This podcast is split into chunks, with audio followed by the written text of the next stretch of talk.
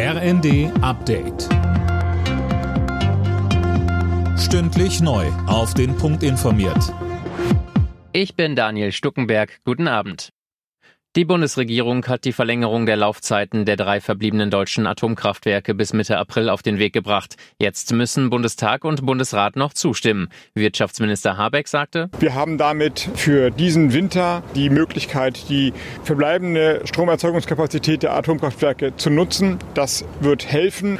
Und für den nächsten Winter bin ich sehr zuversichtlich, dass der Aufbau einer alternativen Gasinfrastruktur an den norddeutschen Hafenstandorten vorangeht, sodass wir dann einen guten Teil der weggefallenen Leistung von Nord Stream 1 ersetzt haben werden.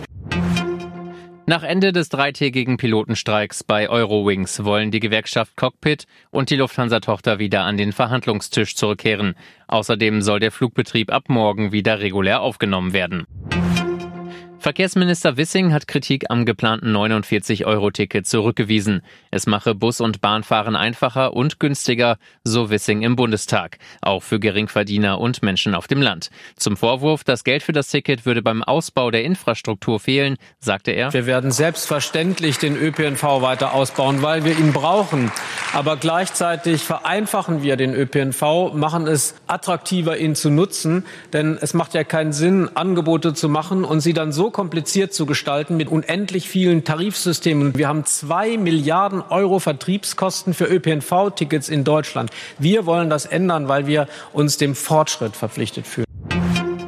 In Kartoffelchips finden sich häufig hohe Schadstoffwerte. Das hat die Stiftung Warentest bei einer Untersuchung herausgefunden. Dabei bekamen Markenprodukte und auch Biochips häufig ein mangelhaft oder nur ein ausreichend. Gut bewertet wurden unter anderem die Eigenmarken von Discountern. Alle Nachrichten auf rnd.de.